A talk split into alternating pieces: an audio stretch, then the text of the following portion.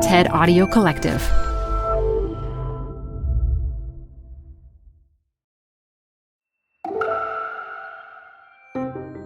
You're listening to TED Talks Daily. I'm Elise Hu. Today, we're geeking out about mushrooms. In his 2022 talk from TEDx Oslo Met, mushroom researcher David Andrew Quist shares the impressive and planet imperative powers of fungi and the promises they carry for sustainability in the present and future. After a short break.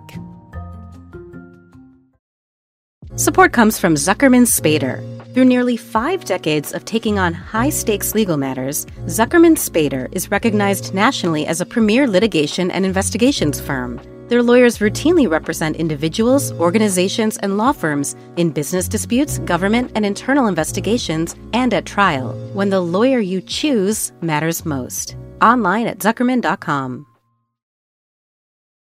Support for TED Talks Daily comes from Capital One Bank. With no fees or minimums, banking with Capital One is the easiest decision in the history of decisions. Even easier than deciding to listen to another episode of your favorite podcast. And with no overdraft fees, is it even a decision? That's banking reimagined. What's in your wallet? Terms apply. See CapitalOne.com slash bank. Capital One N.A. member FDIC. Canva presents stories to keep you up at night. It was an ordinary workday until The Singapore presentation is at 3 a.m. the office was shocked. But That's when we sleep. Maya made it less scary with Canva.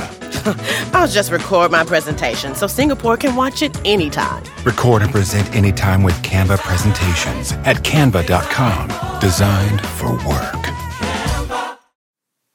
Okay, people, let's just get this out of the way, okay? Now, I know this isn't a very comfortable subject for many of you, but I gotta say it. We have to talk about your fungus problem, okay?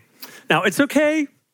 Don't be embarrassed. You know who you are, but we can work this out. We'll get it through it together. Now, call them fungi, fungi, fungi. You decide. But what I'd like to impress upon you is this is a, a, new world we need to begin exploring. And I think we can do it in interesting ways.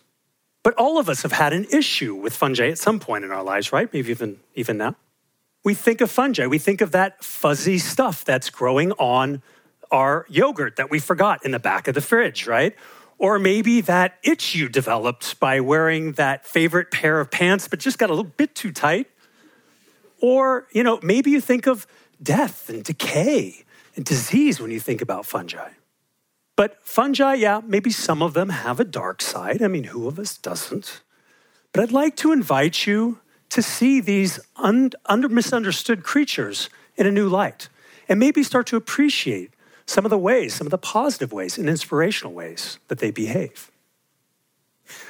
So, if that mold is breaking bad on that yogurt that you forgot in the back of the fridge again, right? Maybe it's not just rotting and spoiling, but maybe it's taking an act of transformation, of renewal, and of new possibilities. And it's that very act of transformation that's been so central to life on our planet. Has been important for our own history. And maybe for the future, if we can learn from fungi, we might be able to transform ourselves and our societies in ways that are in greater harmony with nature. Now, what do I mean when I say hey, fungi have been important to our past? I'm not talking about that amazing mushroom trip that you took back in university, though, yeah, that was probably pretty awesome in its own right. What I'm talking about is the way that fungi have been central to the evolution of life on the planet that virtually all of life has a fungal backstory. Now, think fungi have been on the planet for a billion years, a billion years or more. And during that time, you know, life was just the, the, the earth was just a rocky, desolate place. There wasn't a lot of life on it. Now, algae would actually escape the waters and come onto land to evolve into land plants, but only by partnering with fungi first as its root system. Soils would begin to form as fungi ate rock and break down to make the nutrients available. So you had this opportunity for new life to spring up. And as a result, evolution of plants would explode across the planet, which would oxygenate the atmosphere and allow the evolution of more complex life forms like us humans. Right? So, this ability, being on the planet for a billion years, fungi have developed all sorts of life strategies to be adaptive and diverse and resilient. I mean, think about it that they survived a billion years through great swings in climate over hundreds of millions of years, lived through all the five great mass extinction events, where the dinosaurs went extinct, and countless other forms of life that we don't even know that existed. But fungi persisted and thrived and do to this day. And I think that's what drove them to me. I mean, who doesn't? It's so endearing. Like, I mean, who doesn't love a good survival story? I know I do. But fungi weren't my first love. That was music, actually. And actually, when I was a young, young boy, I was really into grunge music. And I played in a grunge band. And we were awful. But I didn't know that at the time. And anyhow, I had to follow my passion. So I put everything in my pickup truck and I moved from my childhood home of Kansas City to Seattle, the mecca of grunge music in the 90s. And I was going to start a new band. And unfortunately, none of, none of the talent of Nirvana or Soundgarden rubbed off on me. It would have been a quite different life had it did. But the splendor of the Pacific Northwest forests really did. And it was the trees and all the life above ground that drew me there, but it was the fungi and the microbes below ground that kept me coming back. Right? I just got even more and more interested about the way that they lived, all these bizarre forms. The fact that fungi are literally everywhere. Right now, they're on your skin, in your gut. With every breath you take, you inhale fungal spores. Every move you make, you trample mushrooms and molds beneath your feet in the soil. And their ubiquity is a big reason why we know so little about fungi, despite all the tools we have at our disposal, scientific tools. We know perhaps 5% of all the fungi, some 3 million species that are thought to exist on the world, in the world today. Now, that's a massive amount of biodiversity that we know virtually nothing about, how it lives and what it does. And that's what really inspired me to continue to study about fungi and ask deeper questions. Could some of this biodiversity help in creating a more resilient future? Right? What could we actually learn from fungi? Were there metaphors that we might to apply to how we live to create a more resilient future together? I'd like to share with you some of them, some of those metaphors. The first is that fungi are biointelligent. Now, being on the planet for so long, fungi have created a really great ability to be good at, at resource efficiency and resilience. And as it turns out, spatial planning. So, researchers in Japan did this super cool experiment where they laid out, they wanted to see if fungi could help engineers to create more efficient transport networks. So, they laid out oatmeal on a petri dish corresponding to the cities of the Tokyo metropolitan area. And they introduced a slime mold, a type of fungus, whose favoriteest food ever is oatmeal. And the fungus rapidly went through a, a, a process of self optimization to find the most efficient links between its favoriteest ever food source, represented by a map of, of the Tokyo metropolitan area. And in a matter of hours, it would recreate largely the existing railway map of the Tokyo metropolitan area a process that took engineers decades to actually produce.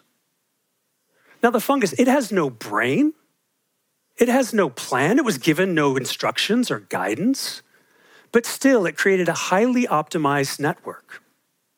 And this convinced me and other scientists that maybe fungi could have practical applications to help solve some of our human challenges in ways that are quick and efficient and perhaps even more imaginative than we could do with all of our brains put together. Now, another way that fungi are, can produce a metaphor is being collaborative. Now, this is more, most evidence in their relationships with plants. Now, remember how algae evolved into plants through the help of fungi and its root system? Well, that love affair never ended. Still today, 90% of all land plants need to have a mycorrhizal association. This is the plant fungus root association. The fungus, which exists in most of its life as thin filaments and a network of thin filaments, we call it mycelium. And the mycelium of the fungus can tap into the root of plants and make a symbiosis. And by there, they exchange nutrients that the other one isn't so good at, at, at making or, or capturing. So, the case of fungi, they're providing minerals to the plant, to the plants. And the case of the plants, through photosynthesis, they're, applying, uh, they're providing carbon. And so this exchange can go on between the organisms.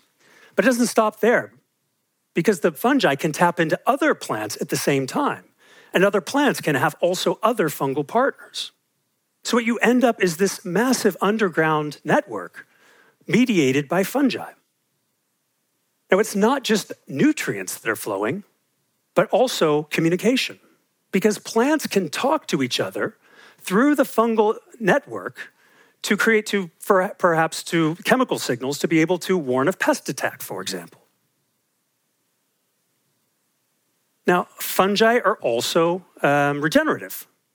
Now, their ability to decompose is important for the planet, to say the least, because fungi eat death and give it back to life as nutrients to start the cycle anew. In nature, there's no such thing as waste. I mean, waste is a human concept. Everything is used, everything is circular, everything becomes something else. And if you don't appreciate fungi, you will for one reason, and it's that decompositional ability. I mean, think about it. We would be buried under kilometers deep of undecayed plant matter and dead animals and poo without the decompositional ability of fungi. And that would be a pretty crappy existence, you gotta admit. So, as a metaphor, fungi can provide us uh, with ways of being biointelligent, collaborative, and resilient.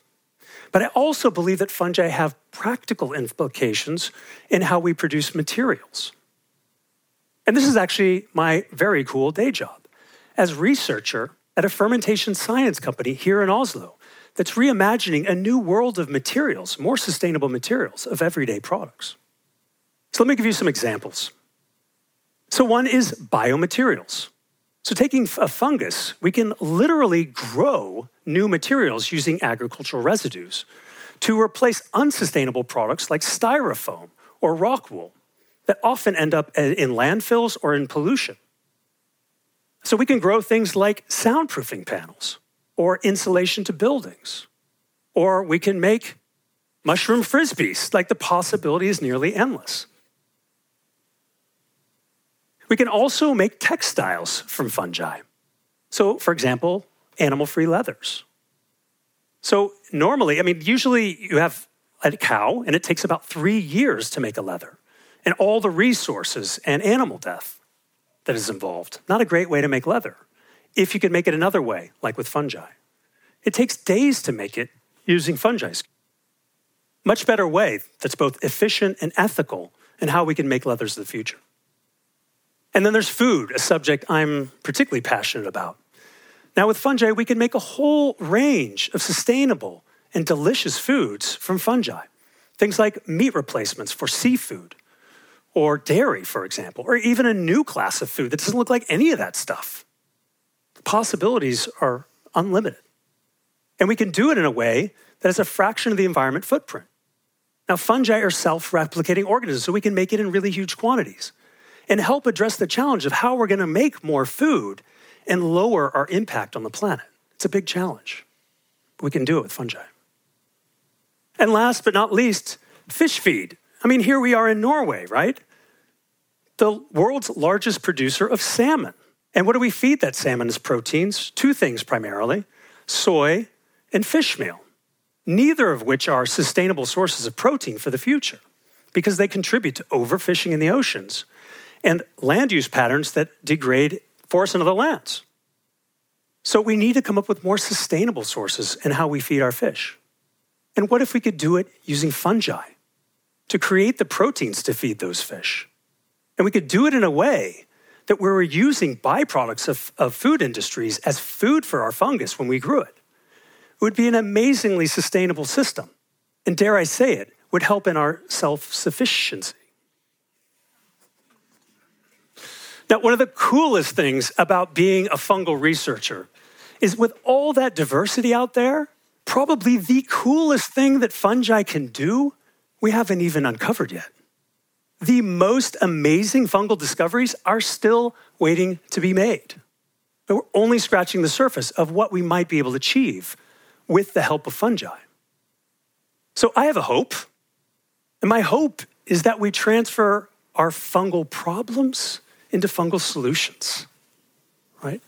That we look to the fungal world for new mindsets and new metaphors and even new materials as we think more collaboratively, regeneratively, and with more biointelligence as we approach the future.